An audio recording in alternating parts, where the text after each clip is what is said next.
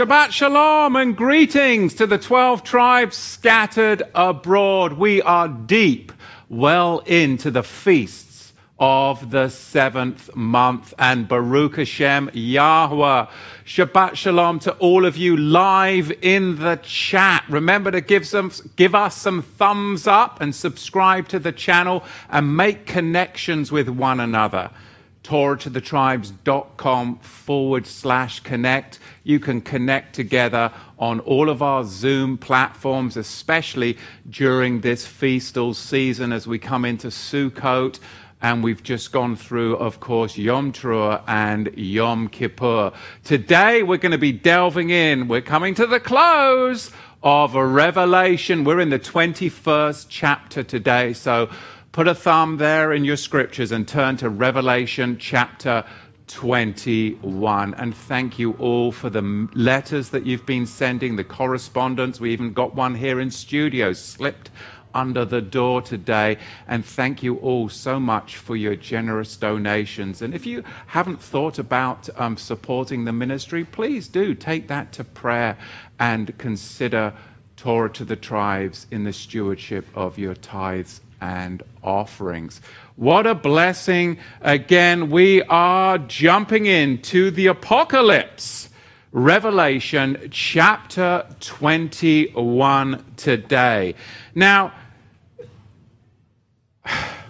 where do I start? I mean, what a hope, what a glory. Let's start with the actual text. How about that? What a thought. And I saw a renewed heavens. It's not new, it is renewed. A renewed heavens and a renewed earth. For the first heaven and the first earth, it had passed away. And there was no more sea.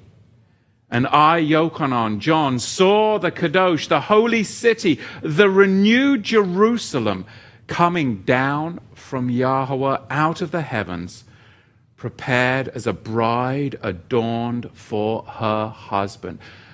There's my hope. There's your hope. And it is encouraging. And I tell you what, I need some encouragement in this world, and you need some encouragement in this world. These are the fall feasts of Yahweh. And as we get into these closing chapters of Revelation, just remember the spring feasts mark events that have happened in Israel's past.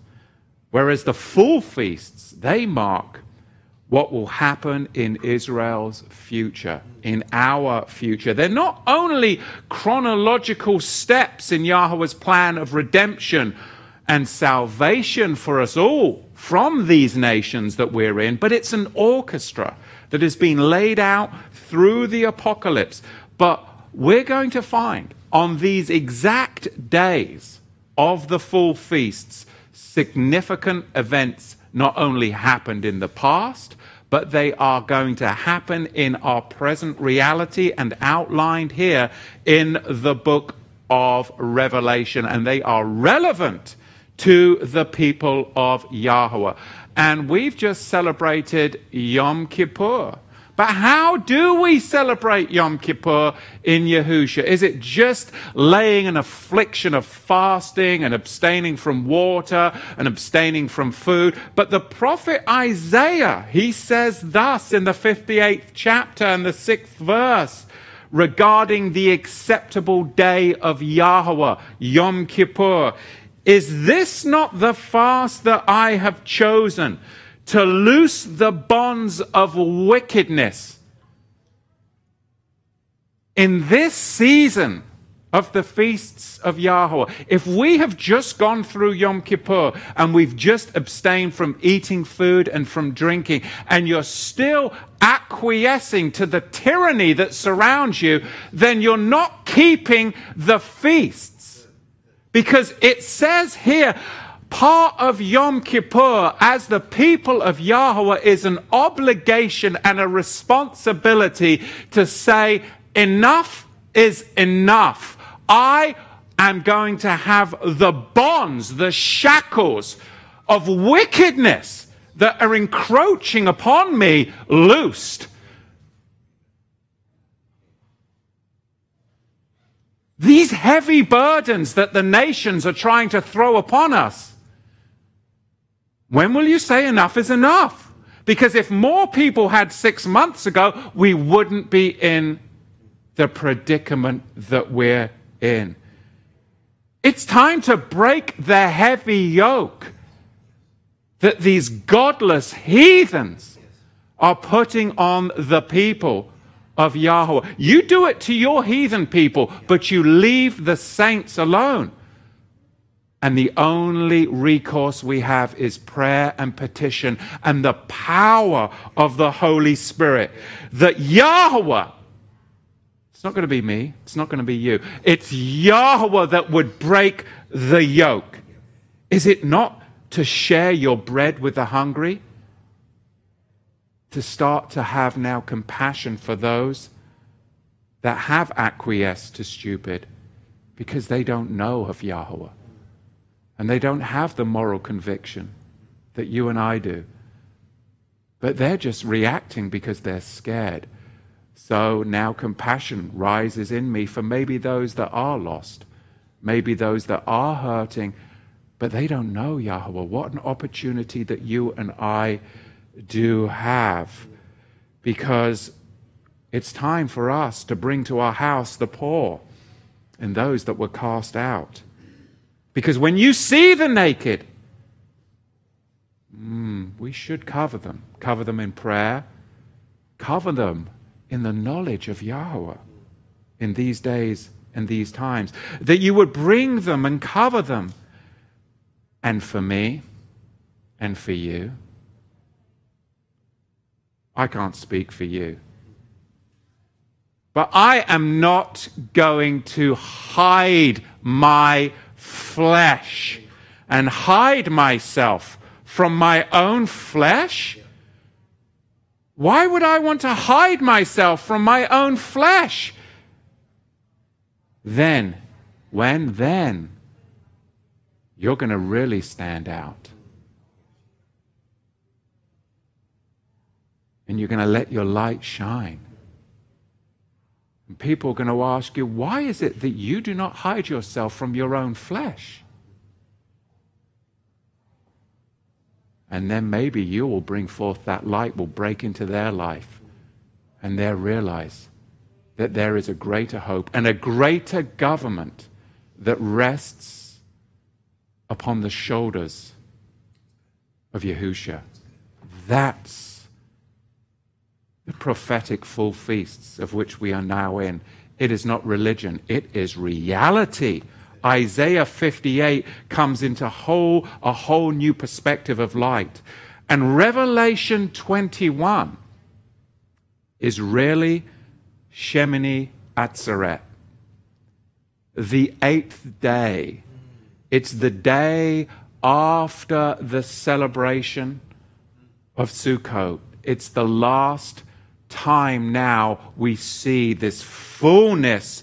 It's after the millennium, where the wicked will be thrown into the lake of fire, which happened in Revelation 20.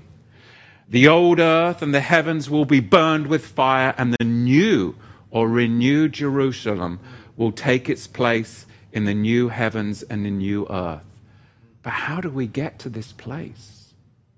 In Matthew chapter 12, verse 29 it is written, How can one enter into a strong man's house and spoil his goods unless he first binds the strong man and then, when, then he can plunder the house? Well, that just happened in chapter 20, didn't it? The strong man, HaSatan, was bound in chapter 20. So now we're coming into what? The plundering and the bringing of the kingdom here in chapter 21. This is all leading, of course, into Shemini Atzeret, the great day. Yahweh takes back his kingdom as its government sits firmly upon Yahusha's shoulders. History is summed up in eight very succinct points corresponding with Shemini Atzeret, the great eighth day, as a renewed heaven and a renewed earth. Number one, we know initially the kingdom was given to Adam de Chava.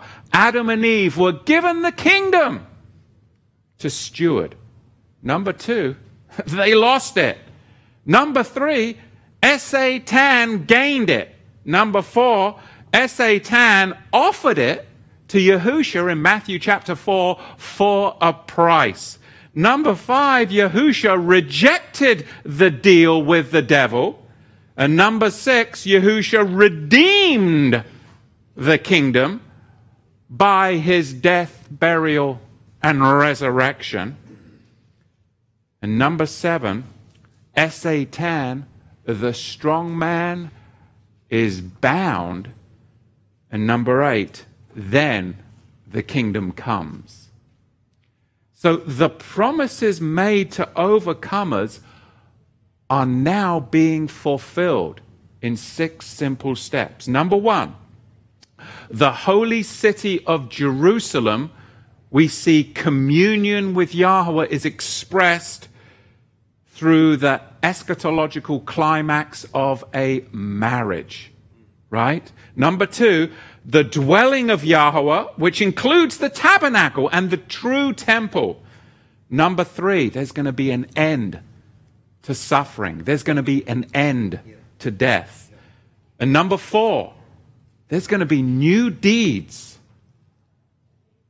in regards to how we live in our salvation with trustworthiness and knowing that Yahweh is faithful to his people and to his word.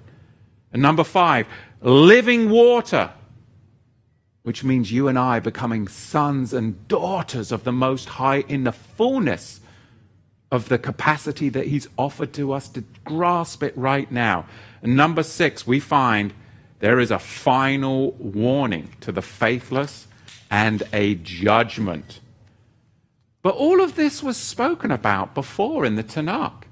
This isn't something that John the Revelator came across and thought upon by himself. The psalmist says in Psalm 102, verse 25, Of old hast thou laid the foundation of the earth, and the heavens are the work of thy hands. They shall perish or vanish and be destroyed. But thou shalt endure. Yea, all of them shall wax old like a garment, as a vesture shalt thou change. They will pass away, come on anew, and they also shall be changed. Isaiah the prophet in the 51st chapter in the 6th verse said thus Lift up your eyes to the heavens and look upon the earth beneath, for the heavens shall vanish or tear away to be washed in a salt, if you will, like smoke, and the earth shall wax old like a garment and they that dwell therein shall die in like manner, meaning the wicked will be burned up. But my salvation shall be forever, and my righteousness it shall not be abolished. Meaning the righteous shall have eternal life. And of course, we know Malachi, we spoke about this the other week, that the righteous shall tread down the wicked and the wicked shall be ashes under the soles of the righteous feet in the day of Yahweh. All of this now comes into the fullness of view in Revelation chapter 21. Even the writer of the book of Hebrews in the first chapter, in the 10th verse, he knew of what John speaks about here coming in Revelation chapter 21. Look at verse 3 of our text. And I heard a great voice out of the heavens saying, See the tabernacle of Yahweh, it's with you, it's with me. And I tell you, as I walk the streets and I navigate this world, I need that tabernacle in me to be able to have the strength to endure. I truly do. I need to feel all of the furniture of the tabernacle coming alive in me as I walk in this world that is perishing so quickly. And look at verse 4 and Yahweh shall wipe away all the tears from their eyes, and there shall be no more death, neither sorrow nor crying, neither shall there be any more pain, for the former things have passed away. Now, this isn't a totally new heaven. This isn't a totally new earth with no connection with the old. It's renewed.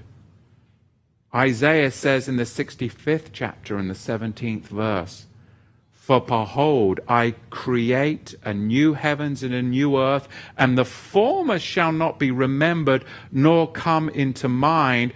But ye be glad and rejoice forever in that which I create. For behold, I create Jerusalem a rejoicing, her people a joy. A joy. And in Romans, in the eighth chapter, in the 21st verse, these thoughts of renewal had been there for so long because the creature itself also shall be delivered from the bondage of corruption into the glorious liberty of the children of Elohim. For we know that the whole creation, it groaneth and travaileth in pain together until now. Can you feel the groaning going on right now in creation, in this world, the sickness in this world? The depravity. Just as Yahusha was transfigured, and as you and I will be transfigured, this world, the earth, and the heavens will be transfigured. It's a transfiguration of the whole of creation.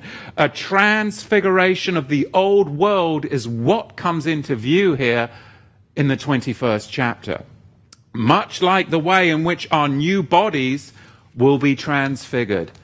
We will see it all encompassing. You can look at the text. I don't have time today, 1 Corinthians 15, of course, and you'll find and see that transfiguration in view in the 35th verse, and of course in the 45th verse. It's spoken about throughout the New Testament of the creation that groaneth. The fifth verse of Revelation, in the 21st chapter, it is written, And he that sat upon the throne said, See, I make all things renewed. And he said to me, Write these words that are true, that are faithful. And he said to me, I am the Aleph and the Tav, the first and the last, the beginning and the end. I will give to him that is thirsty of the fountain of the water of life freely. He that overcomes shall inherit all things, and I will be his Elohim, and he shall be my son. I take great comfort in being a child of Yah in these times, that he is my Elohim, that he is your Elohim. You have not been abandoned. The world has abandoned us. But hopefully, we abandoned the world in our salvation, right? A long time ago. But now we're really seeing that tearing, aren't we? We're really seeing that separation. Look, we are in a transitionary period. You see, right now, the kingdoms of this world have begun their decline. And we are now being moved into the everlasting kingdom. What you and I are experiencing right now, as painful as it may be for some of you out there, is a satanic revolt to the unstoppable binding of the strong man. It's unstoppable. Satan, the strong man, will be bound. It is a surety, it has been prophesied, it is written. And the world, the kingdom of Satan, is rebelling against that inevitable binding of the strong man. And if Yah and the children of Yah, through the power of the Holy Spirit, are going to bind the strong man, in the end, what do you think the rebel himself will try to do through his children against the children of Yah.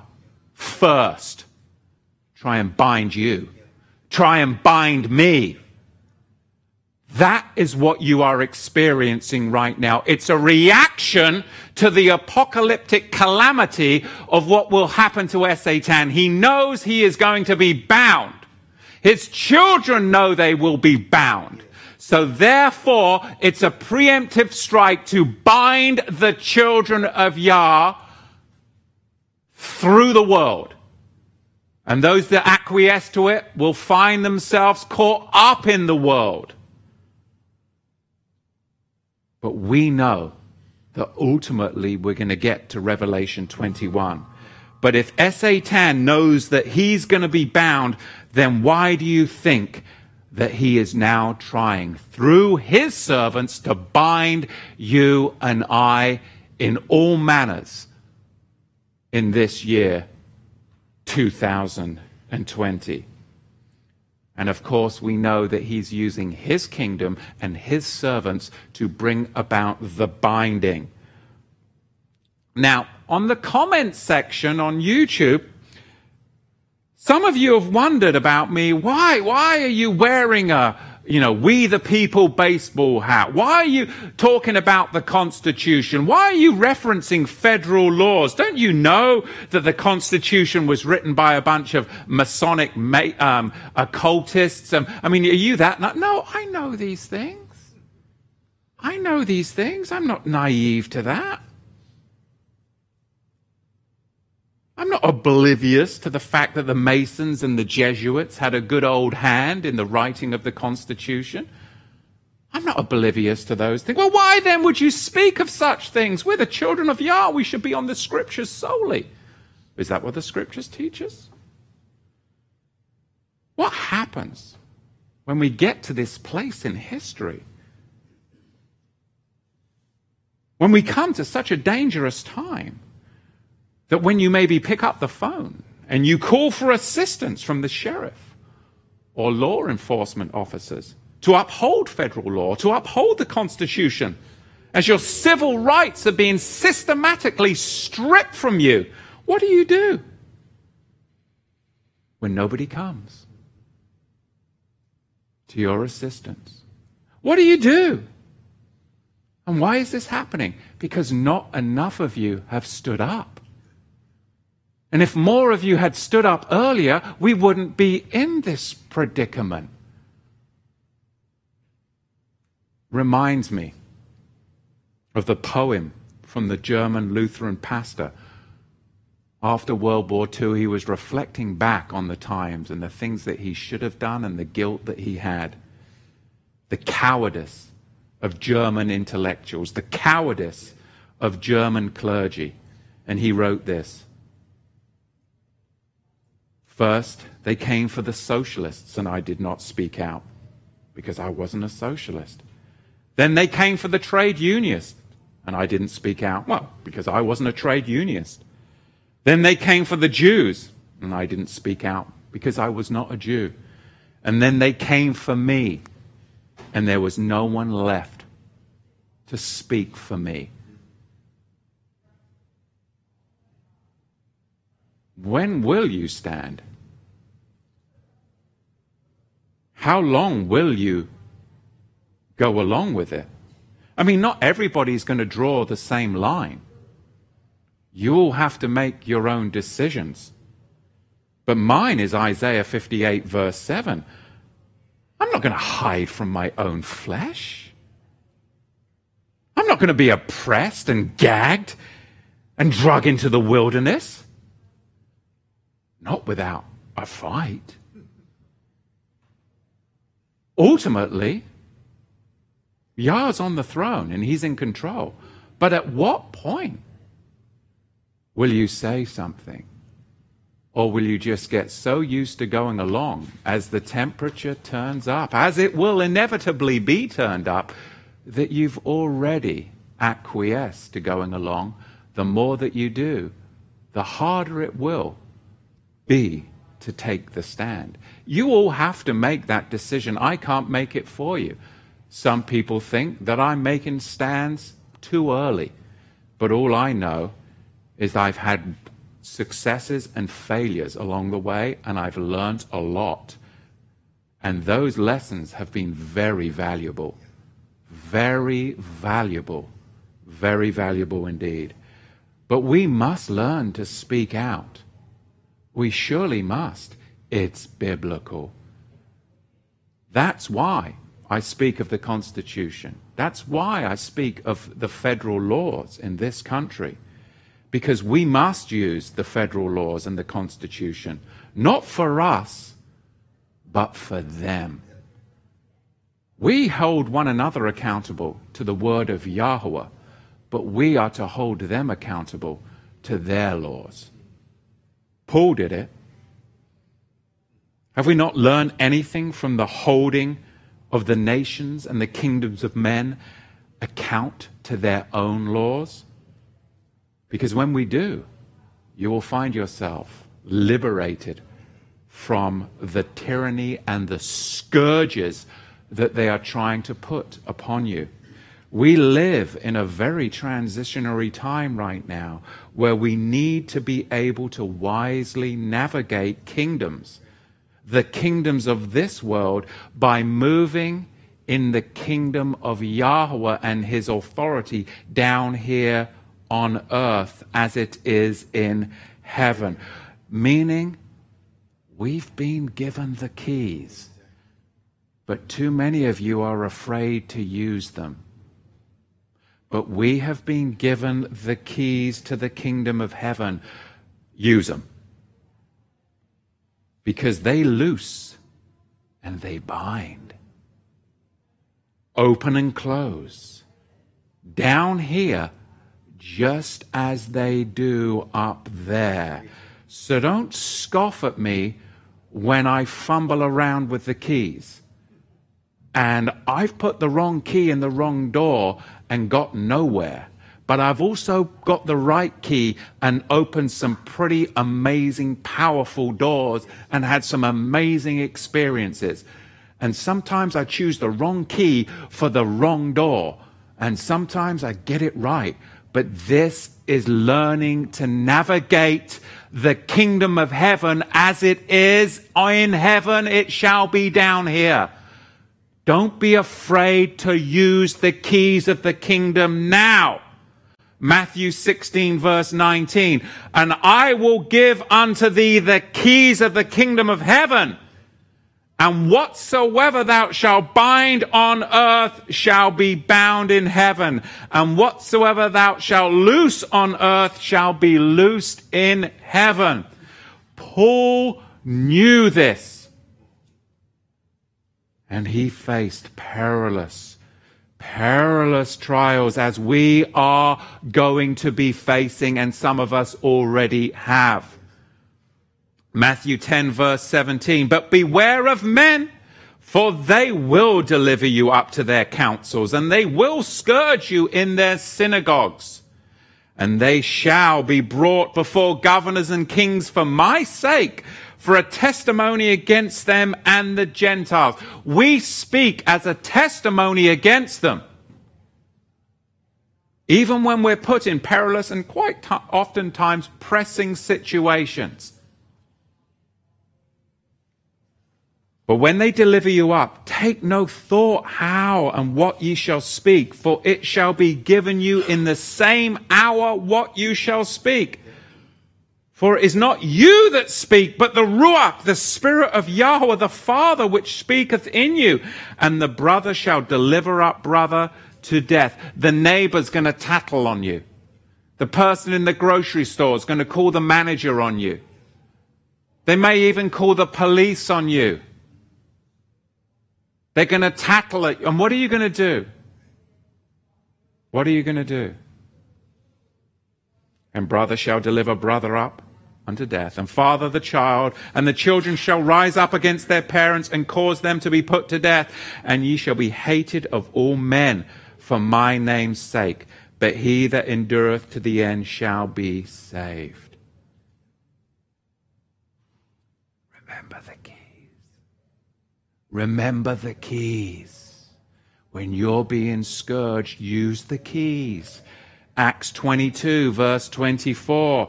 The chief captain commanded Paul to be brought into the castle. and bade that he should be examined by scourging, that he might know wherefore they cried so against him. And they bound him with thongs. And then look what Paul did. Paul said unto the centurion that stood by, Is it lawful for you to scourge a man that is a Roman and uncondemned? He was quoting the Tanakh, the Torah. No, he wasn't. He was holding them accountable to their own laws. This is the devout follower of Yahusha that was given the Damascus Road experience. But he was quoting Roman law when he was up against the wall and they were trespassing against him. And he said, Do you not know the Civil Rights Act of 1964? Do you not know the United States codes? Do you not know of the Constitution? Did you take an oath to uphold it? What you're doing is illegal and unlawful, and you can be held liable to five to ten years in prison. I'm paraphrasing in modern vernacular. But look what happened when he did such a thing. So those that mock and say, well, why would you, as a Bible believer and a teacher, be talking about the Constitution? Let's not be naive, people, please, with our holier than thou attitude. Oh, it's Yom Kippur. I'm going to abstain from pizza and water today, as you do not do the weightier matters. And you hide your flesh and you're afraid of your own flesh because of some edict of some Roman governor somewhere. How far have we come? Yahusha trained us how to live amongst tyranny as free men and women. He lived it for us. This is not abstract. This is reality. This is reality. And Paul lived it too. And Paul said unto the centurion that stood by, Is it lawful for you to scourge a man that is a Roman and uncondemned? Verse 26 of Acts chapter 22. When the centurion heard that, he went and told the chief captain, saying, Take heed what thou doest, for this man is a Roman. Then the chief captain came and said unto him, Tell me, art thou a Roman? And he said, Yea. And the chief captain answered, What great sum obtained you this freedom? And Paul said, But I was born free. Were you born free? Last time I checked, I was born free. Now, you may have done some silly stuff, or your parents may have messed it up by doing some silly stuff with you, but you can always cancel those contracts. Then Straight away they departed from him, which should have examined him, and the chief captain was afraid because they were held account to their own laws and they know what they're doing. But sometimes you may need to call the captain. You know what? I need to get your captain down here.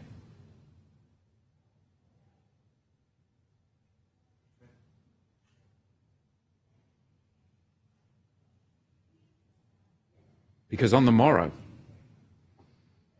he would, he would have known that certainly wherefore he was accused of the Jews. He loosed him from his bands. I'm not preaching what I'm not living. I'm not preaching what I'm not living and experiencing. It's the kingdom of heaven being brought down here and overcoming my fear, overcoming my trepidation, and navigating the holy word of Yahweh, the law, the Torah of Yahweh, of which I am to be held accountable to by you and others who name the name of Yahweh. And you better believe it that we need to hold the heathen accountable to their laws. They are for them. Paul did it, and you and I did it, and need to do it. Because if more of you had done it, we would not be in this predicament. Too many of you have gone along. Too many. And that's a sad thing. And I just wonder, I just wonder. Look at Australia. Look at where I grew up.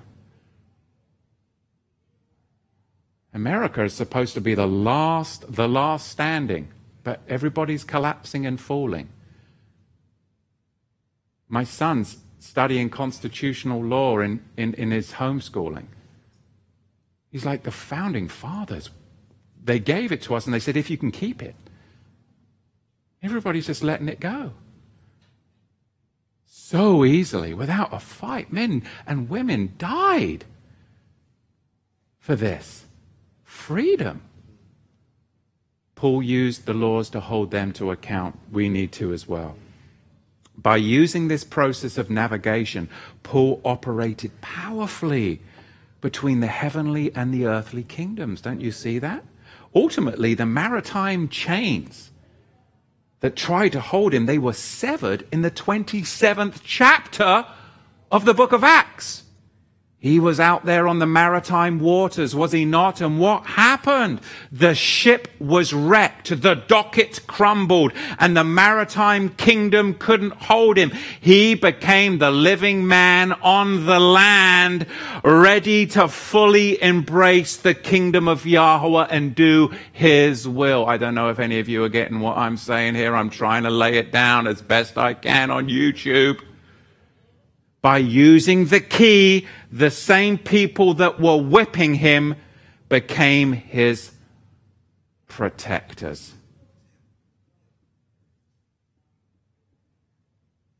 The same people that were whipping him became his protectors. You can have that. It's available to you.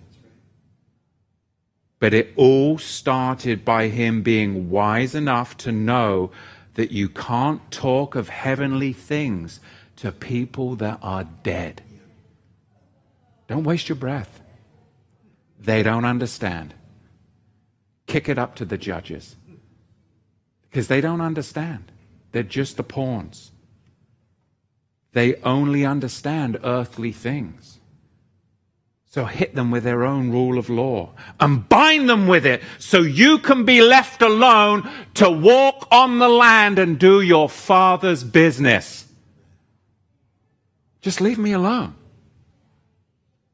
Just leave me alone to go about my father's business. You go and serve your father, the devil. Because rough seas will not overcome me. And rough seas shouldn't overcome you either. We are the kingdom children. We are the children of Yah. And the way the government works, last time I checked, it rests upon Yahusha's shoulders. So if I become ensnared in this government, I call out to my government that rests upon my Savior's shoulders because they're all going to go down on their ship of fools. They are all going down on their ship of fools. Look at chapter 21, verse 8. But the fearful and unbelieving and the abominable and the murderers and those who whore and sorcerers and idolaters and all liars shall have their part in the lake which burns with fire and brimstone. This is the second death the very thing, the very thing that has been sent and designed to kill us, the Wu flu, we're going to kill it. Amen. Don't you see that? Look, in Acts chapter 28, verse 3, after Paul's shipwreck, and he was released from the maritime seas of captivity, he was wrecked on Malta. And the very thing that was designed to kill him, he ended up killing it. The very viper and virus, if you will, that was sent to kill him, but he shook it off. He shook it off and he killed it. It's time to shake the corona viper off of your life and kill it because we are the children of Yah and we are not supposed to be citizens of this world. We're not going to die. We are not going to die from the viper. Yah is going to see us through this season. He is going to see us through this season for a surety. Look at the ninth verse. Because there came to me one of the seven heavenly angels who had the seven bowls full of the seven last plagues and talked to me saying, Come here and I will show you the bride, Israel, the Lamb's wife. And he carried me away in the spirit to a great high mountain and showed me the great city, the holy city, Jerusalem, descending out of the heavens from Yahweh, having the glory of Yahweh and its light. Well, it was a light like a stone most precious, even unto jasper, clear as a crystal. And it had a great high wall and had great twelve gates, and the gates, twelve heavenly angels, and the names which were written on the gates. These are the names of the twelve tribes of the children of Israel. And there is no church gate. So you better align yourself with Jacob, Israel, and the whole of the scripture from Revelation to Genesis, or from Genesis to Revelation.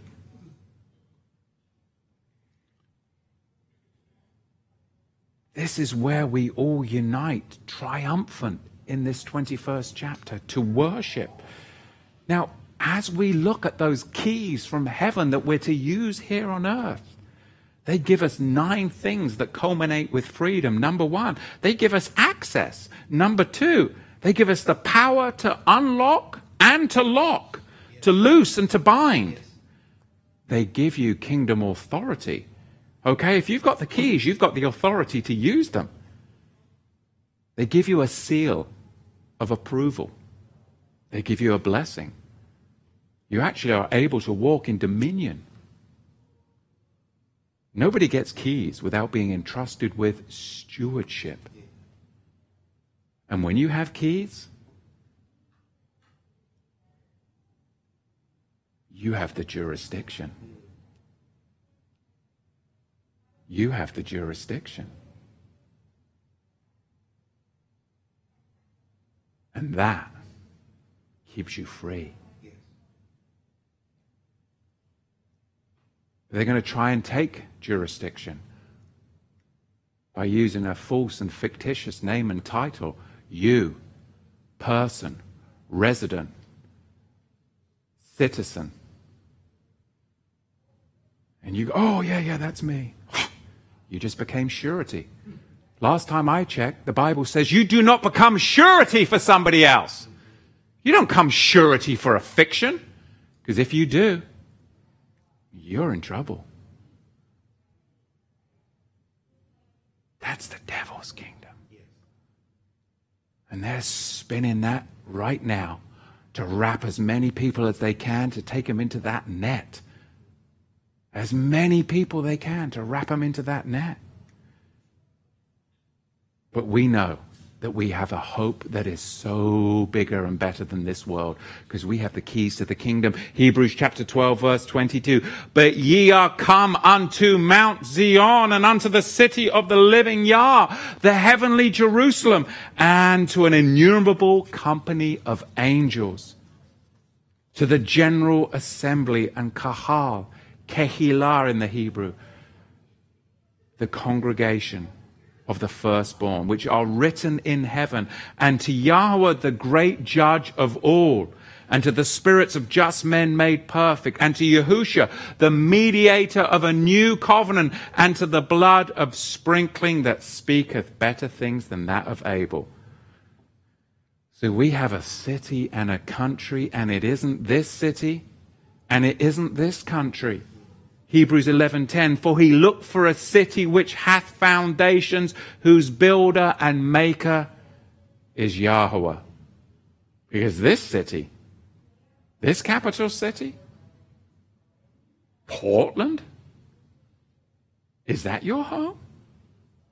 Hebrews 11:16. But now they desire a better country. That is a heavenly. Wherefore Yahweh is not ashamed to be called their Elohim, for he hath prepared them a city. You see the hope and the future that we have? In the 21st verse, it says, And the 12 gates were 12 crystals, if you will. Every gate was one crystal, and the streets of the city were pure gold, as if it were transparent glass, and I saw no temple in it. For the Master Yahweh, El Shaddai, and the Lamb are the tabernacle of it. So this is crystals that just came from the earth as we are dust from the earth. These are living stones. So here, the pearls, if you will, are like metaphors for the living stone that make up Jacob's children that were promised to fill the very nations.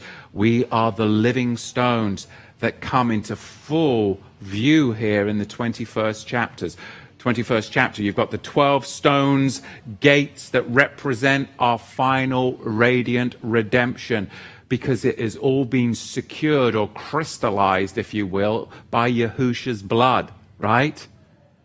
It's like the pearl of great price that Yahusha spoke of in Matthew 13. It's a parable of 12 individual crystallized gates into the new Jerusalem.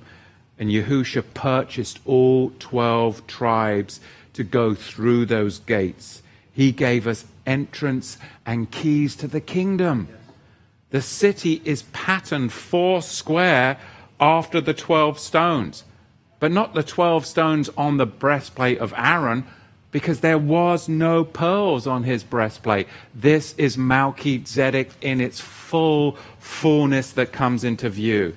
And finally, we see as the closing verses on the 21st chapter, it says in the 23rd verse, and the city had no need of the sun, neither of the moon. Apparently, Oregon had no need for the sun the past two weeks with all the blooming smoke, right? Well, what happens when Antifa get lasers? Those lasers can start fires. Oh, just, we can't talk about that, can we? That's a conspiracy theory. Mm. Okay. Ignore all the live video footage, all the two and three witness reports. Please, don't pay attention to the man behind the curtain. And the city had no need of the sun, neither of the moon to shine in it. For the glory of Yahweh did brighten it, and the Lamb is the light of it. And the nations of those that are saved shall walk in the light of it. And the kings of the earth do bring their glory and honor into it and the gates of it shall not be shut at all by day, for there shall be no night there.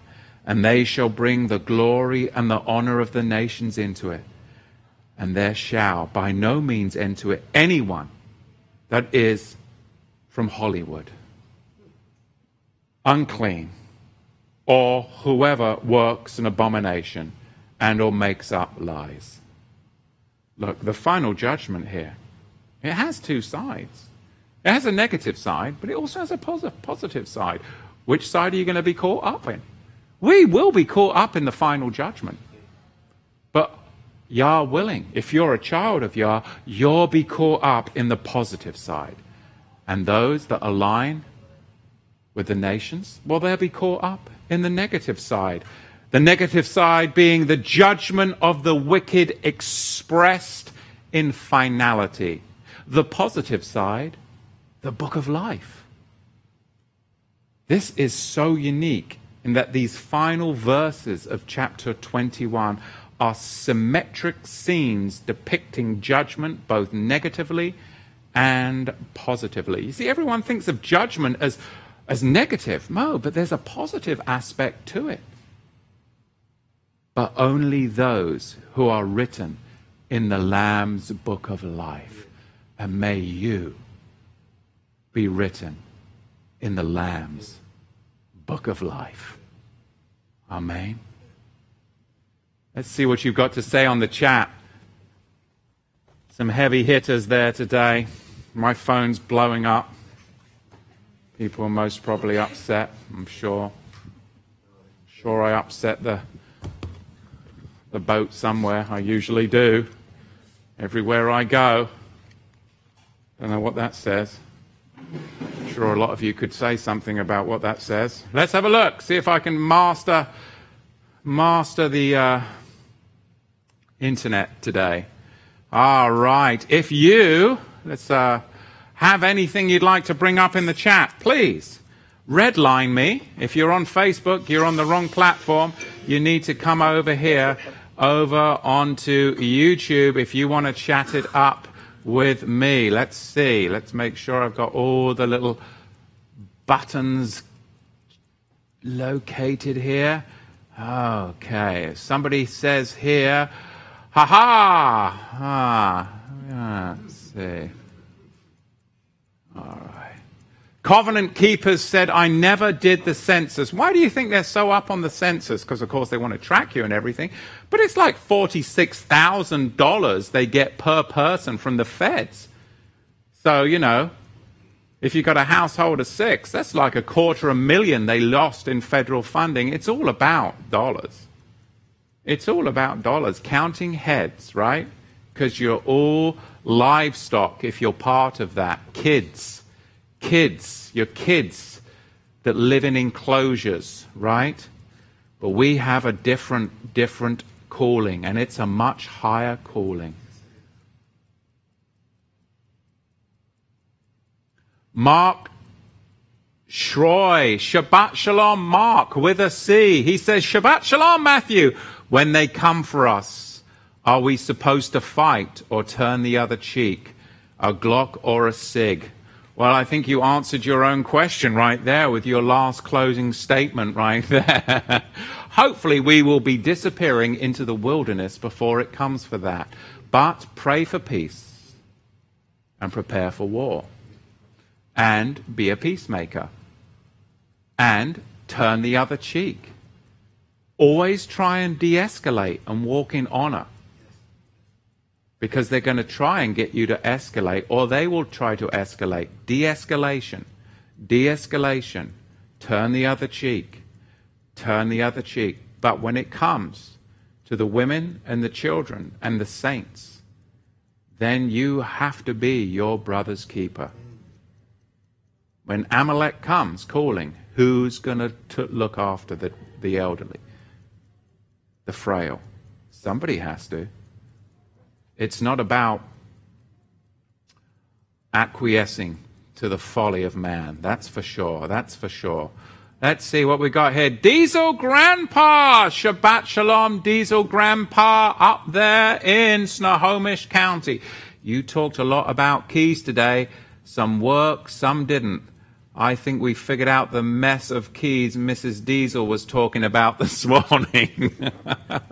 yeah, Mrs. Mrs. Diesel actually did send me um, a couple of documents today, which were some nice little keys in those documents, uh, Mrs. Diesel. So we'll be using that. Going to be uh, doing a little bit of copying and pasting on that one. All right. Much more truth. Shabbat Shalom. Much more down there in the Florida Keys.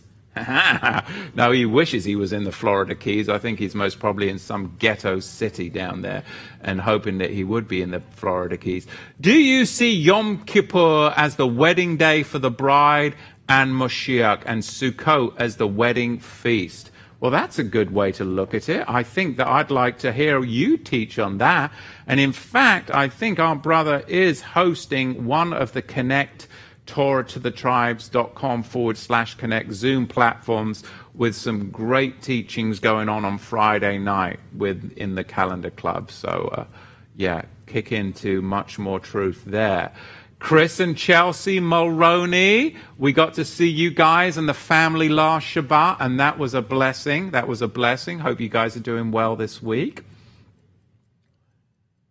And Diesel Grandpa up there in Snohomish is answering a question. Glock. Matthew will say HK. Yes, that's, you know, that is true. That is true.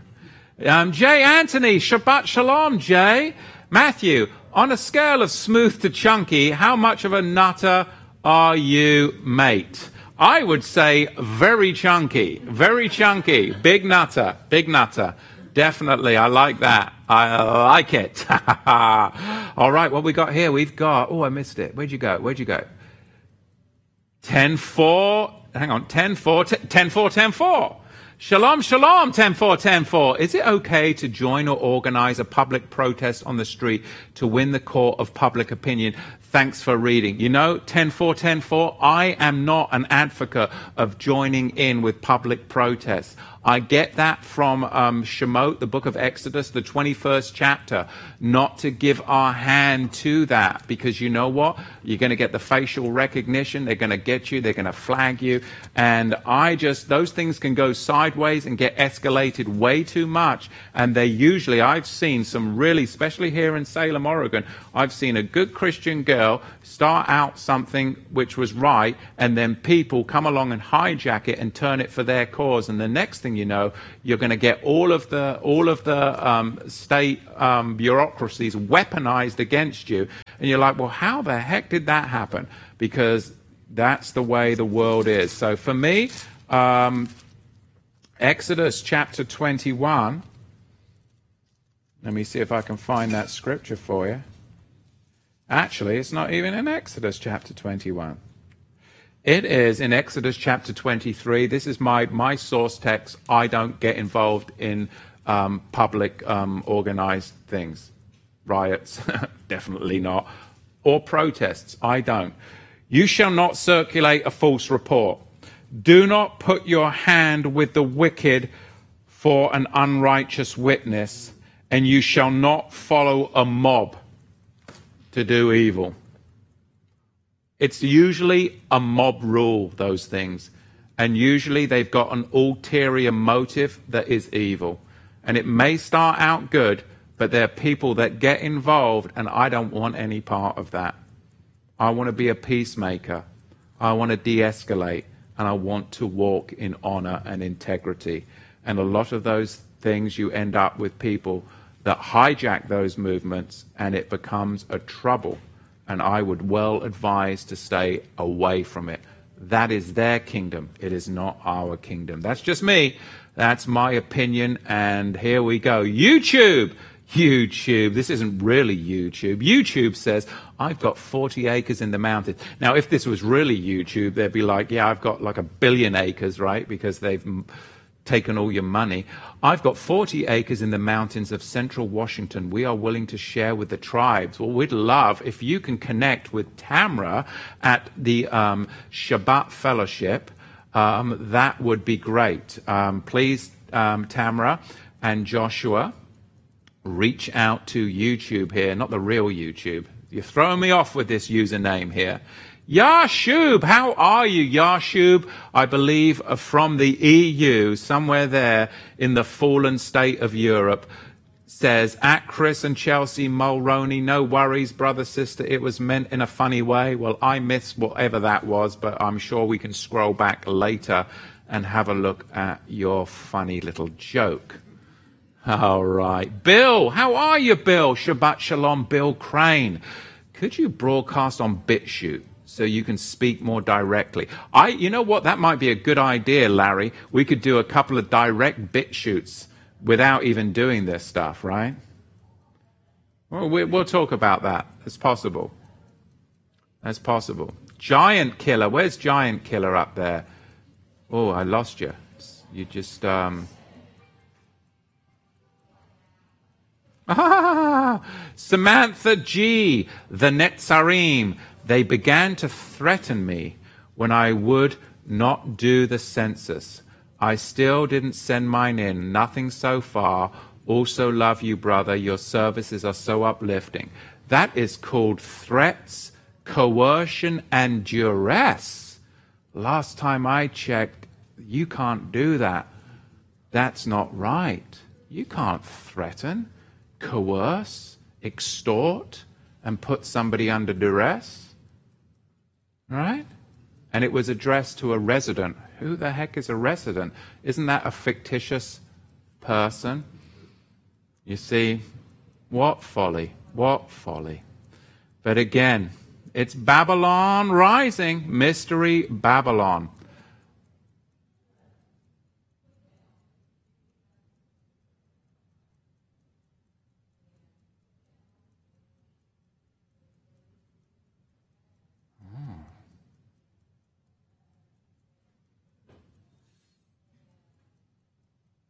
All right, Lewis Ann from Trinidad and Tobago. Oh, that's we've got people from all over. It's pretty inspiring, isn't it?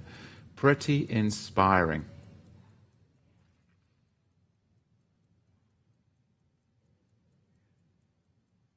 Healing throughout. Um, it was Exodus chapter 23, verse 1, where I was talking about mob rule. 10-4, 10-4 is from Fort McMurray, Alberta, Canada. Wow, see? All right. Look, RH says something very wise. Don't grab a dog by the ears, okay? That's what a lot of this stuff is. You got to use some of those proverbs. All right, Shiloh. We've got Shiloh. Shiloh's coming in. He is still free and has not been rounded up yet. When Shiloh gets rounded up, then we really know it's coming down because he's pretty bold as a lion. He says, speaking about having victory, updated survival rates. Okay, I'll let you guys read what Shiloh's said in the chat because we don't need to be kicked off here because of Shiloh. Crying out loud. Angela, Angela, bonjour, bonjour. Sabbath shalom. My daughter got an email from the college that she goes to. If she doesn't get the C19 vaccine before 11:11, she will be removed from the PA school. Well, again, you know, if um, they're just trying to violate people's civil rights. I would refer you to um, Title 42, Section 2000, and um, Section A of that law, and read that for yourself and see if you qualify. Um, what a world, hey? What a world. Who would have ever thunk it, hey? My goodness. My goodness. Yeah, it's getting, at least you're not in Australia. Those of you that are in Australia, I know, it's tough down there, isn't it? And some of you in the UK, it's getting, old Boris is going off on the trotter, isn't he? Getting, locking every bound down six by six and all kinds of things, isn't it? Beating people over the head with a six by six. Basically, it's, uh, it really is quite, quite a world to navigate, isn't it? Hannah Niebling from up there yonder on the northern side of Oregon says this Is the renewed heavens earth going to be after the millennium? Millennium, excuse me. If the present earth and heaven will be destroyed by burning, 2 Peter 3, could unbelievers survive for us to rule over in the millennial kingdom? Well, that is the question. Do you ascribe to a post millennium return or a pre millennium return? Because that really changes everything. We do see through a glass dimly. And when you're talking about eschatology, it is sometimes hard to navigate. I'm more of a post millennial view, but I'm not locked into it.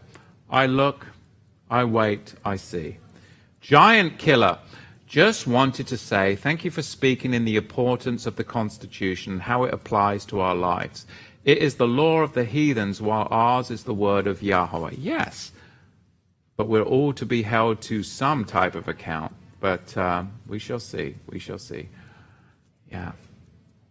And Grandpa Diesel says, um, Diesel Grandpa, adios, PA school is his answer.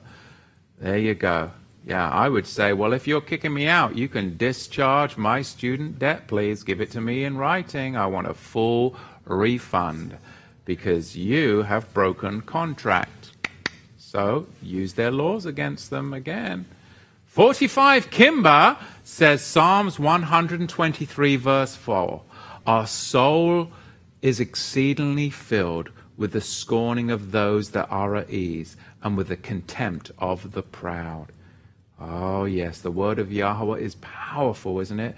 And gives us great comfort in these times in which we live. It truly, truly does. Hey, Shabbat Shalom, Pixie from Dixie. Pixie from Dixie says, What should one do when the worship leader is arrested for no mask singing, even if he is complying with the six foot rule and outside? Well, the simple thing is to reserve all your rights without prejudice and zip it and do not put your hand to ink. Because if you do, then you didn't reserve all your rights, okay? So again, de escalation, de escalation, and figure out, you know, ignorance of the law excuses no one. So, you know, you don't have any rights if you're not aware of them. So we do have a responsibility. I know that it's not Yah's law. We need to be aware of His word, but we also are in the world. We have to navigate that. How each and every one of you chooses to do that is different, you know. Um, me as a minister and feeling that I have a responsibility to those that in the congregation that you are out there that maybe are aged or ill. Um, who's going to who's going to speak for their, those people?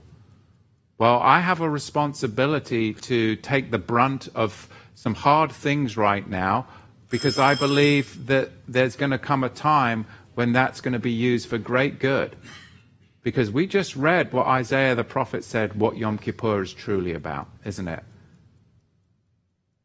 So, we do live in some strange, strange times. The Libby Tube. Hey, Shabbat Shalom, Libby. And thank you for sending me the Haazinu stuff this week. I meant to get back to you, but the week went from me quickly.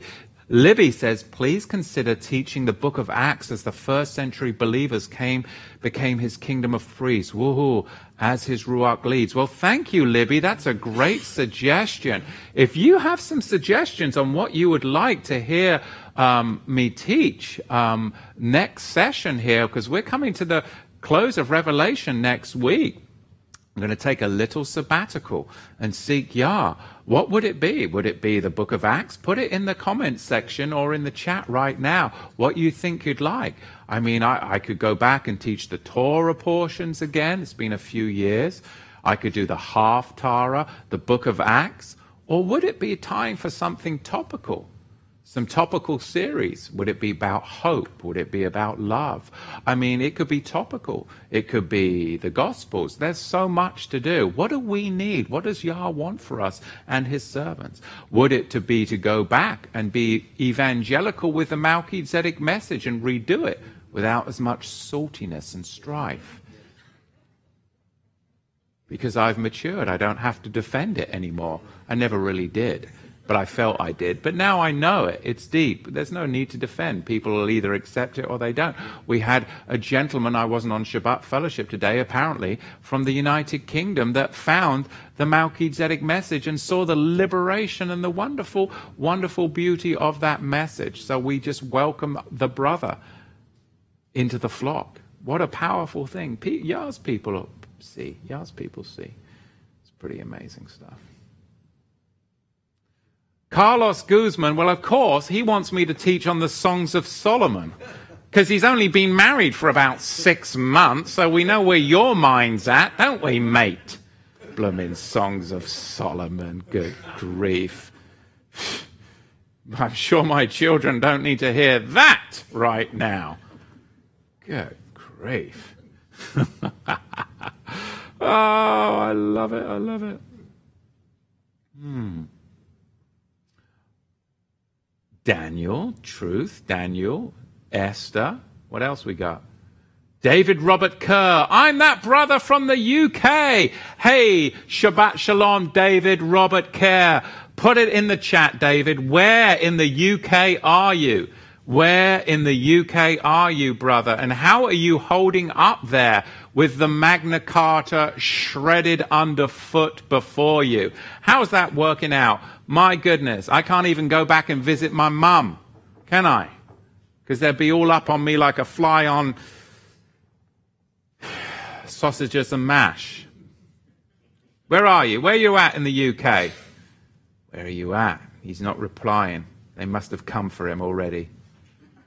The bobbies came for him, the coppers, the bent coppers.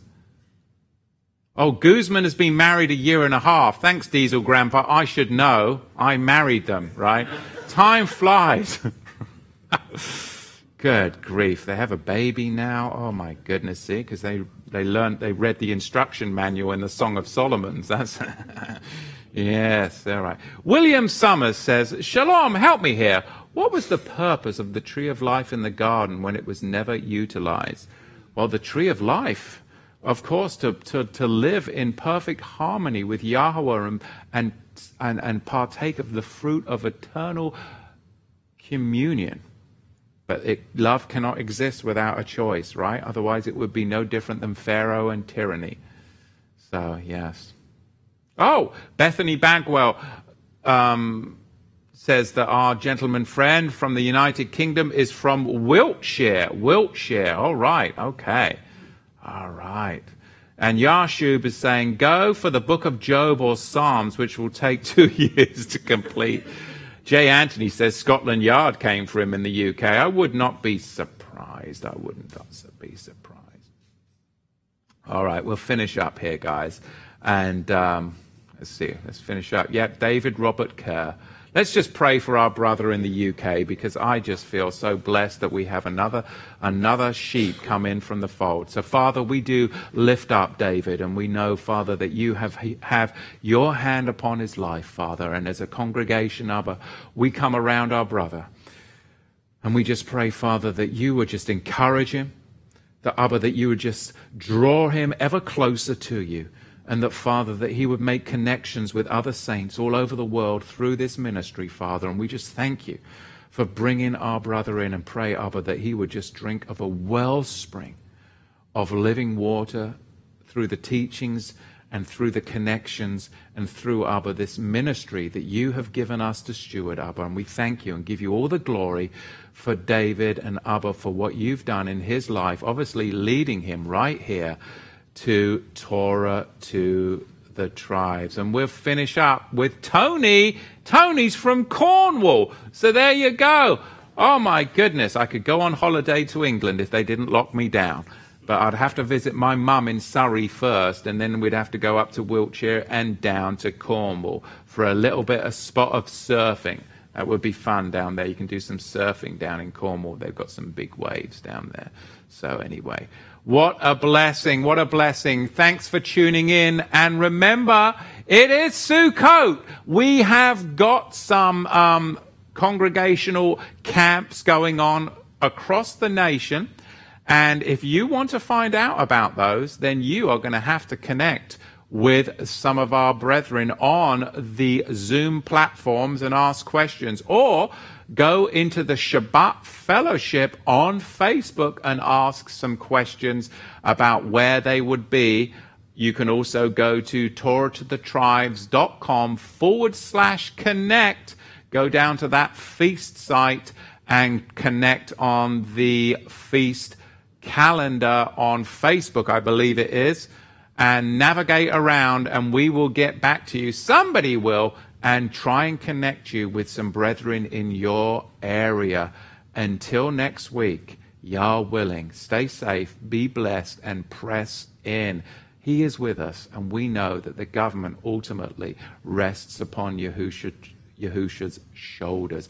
Please give us some thumbs up. Right now, it's appropriate to do that, don't you think? And subscribe to the channel. It really does make a difference, kicks us up in the old YouTube analytics, and a lot of people have found the ministry by that suggested scrolling on the side, and Torah to the tribes popped up because you thumbed up right now. It does make a difference. And please consider stewardship and donating to the ministry. It really does mean so much. Thank you all for the support, for the kind words and for the blessings would they come back upon you a hundredfold. Shabbat Shalom. The idea of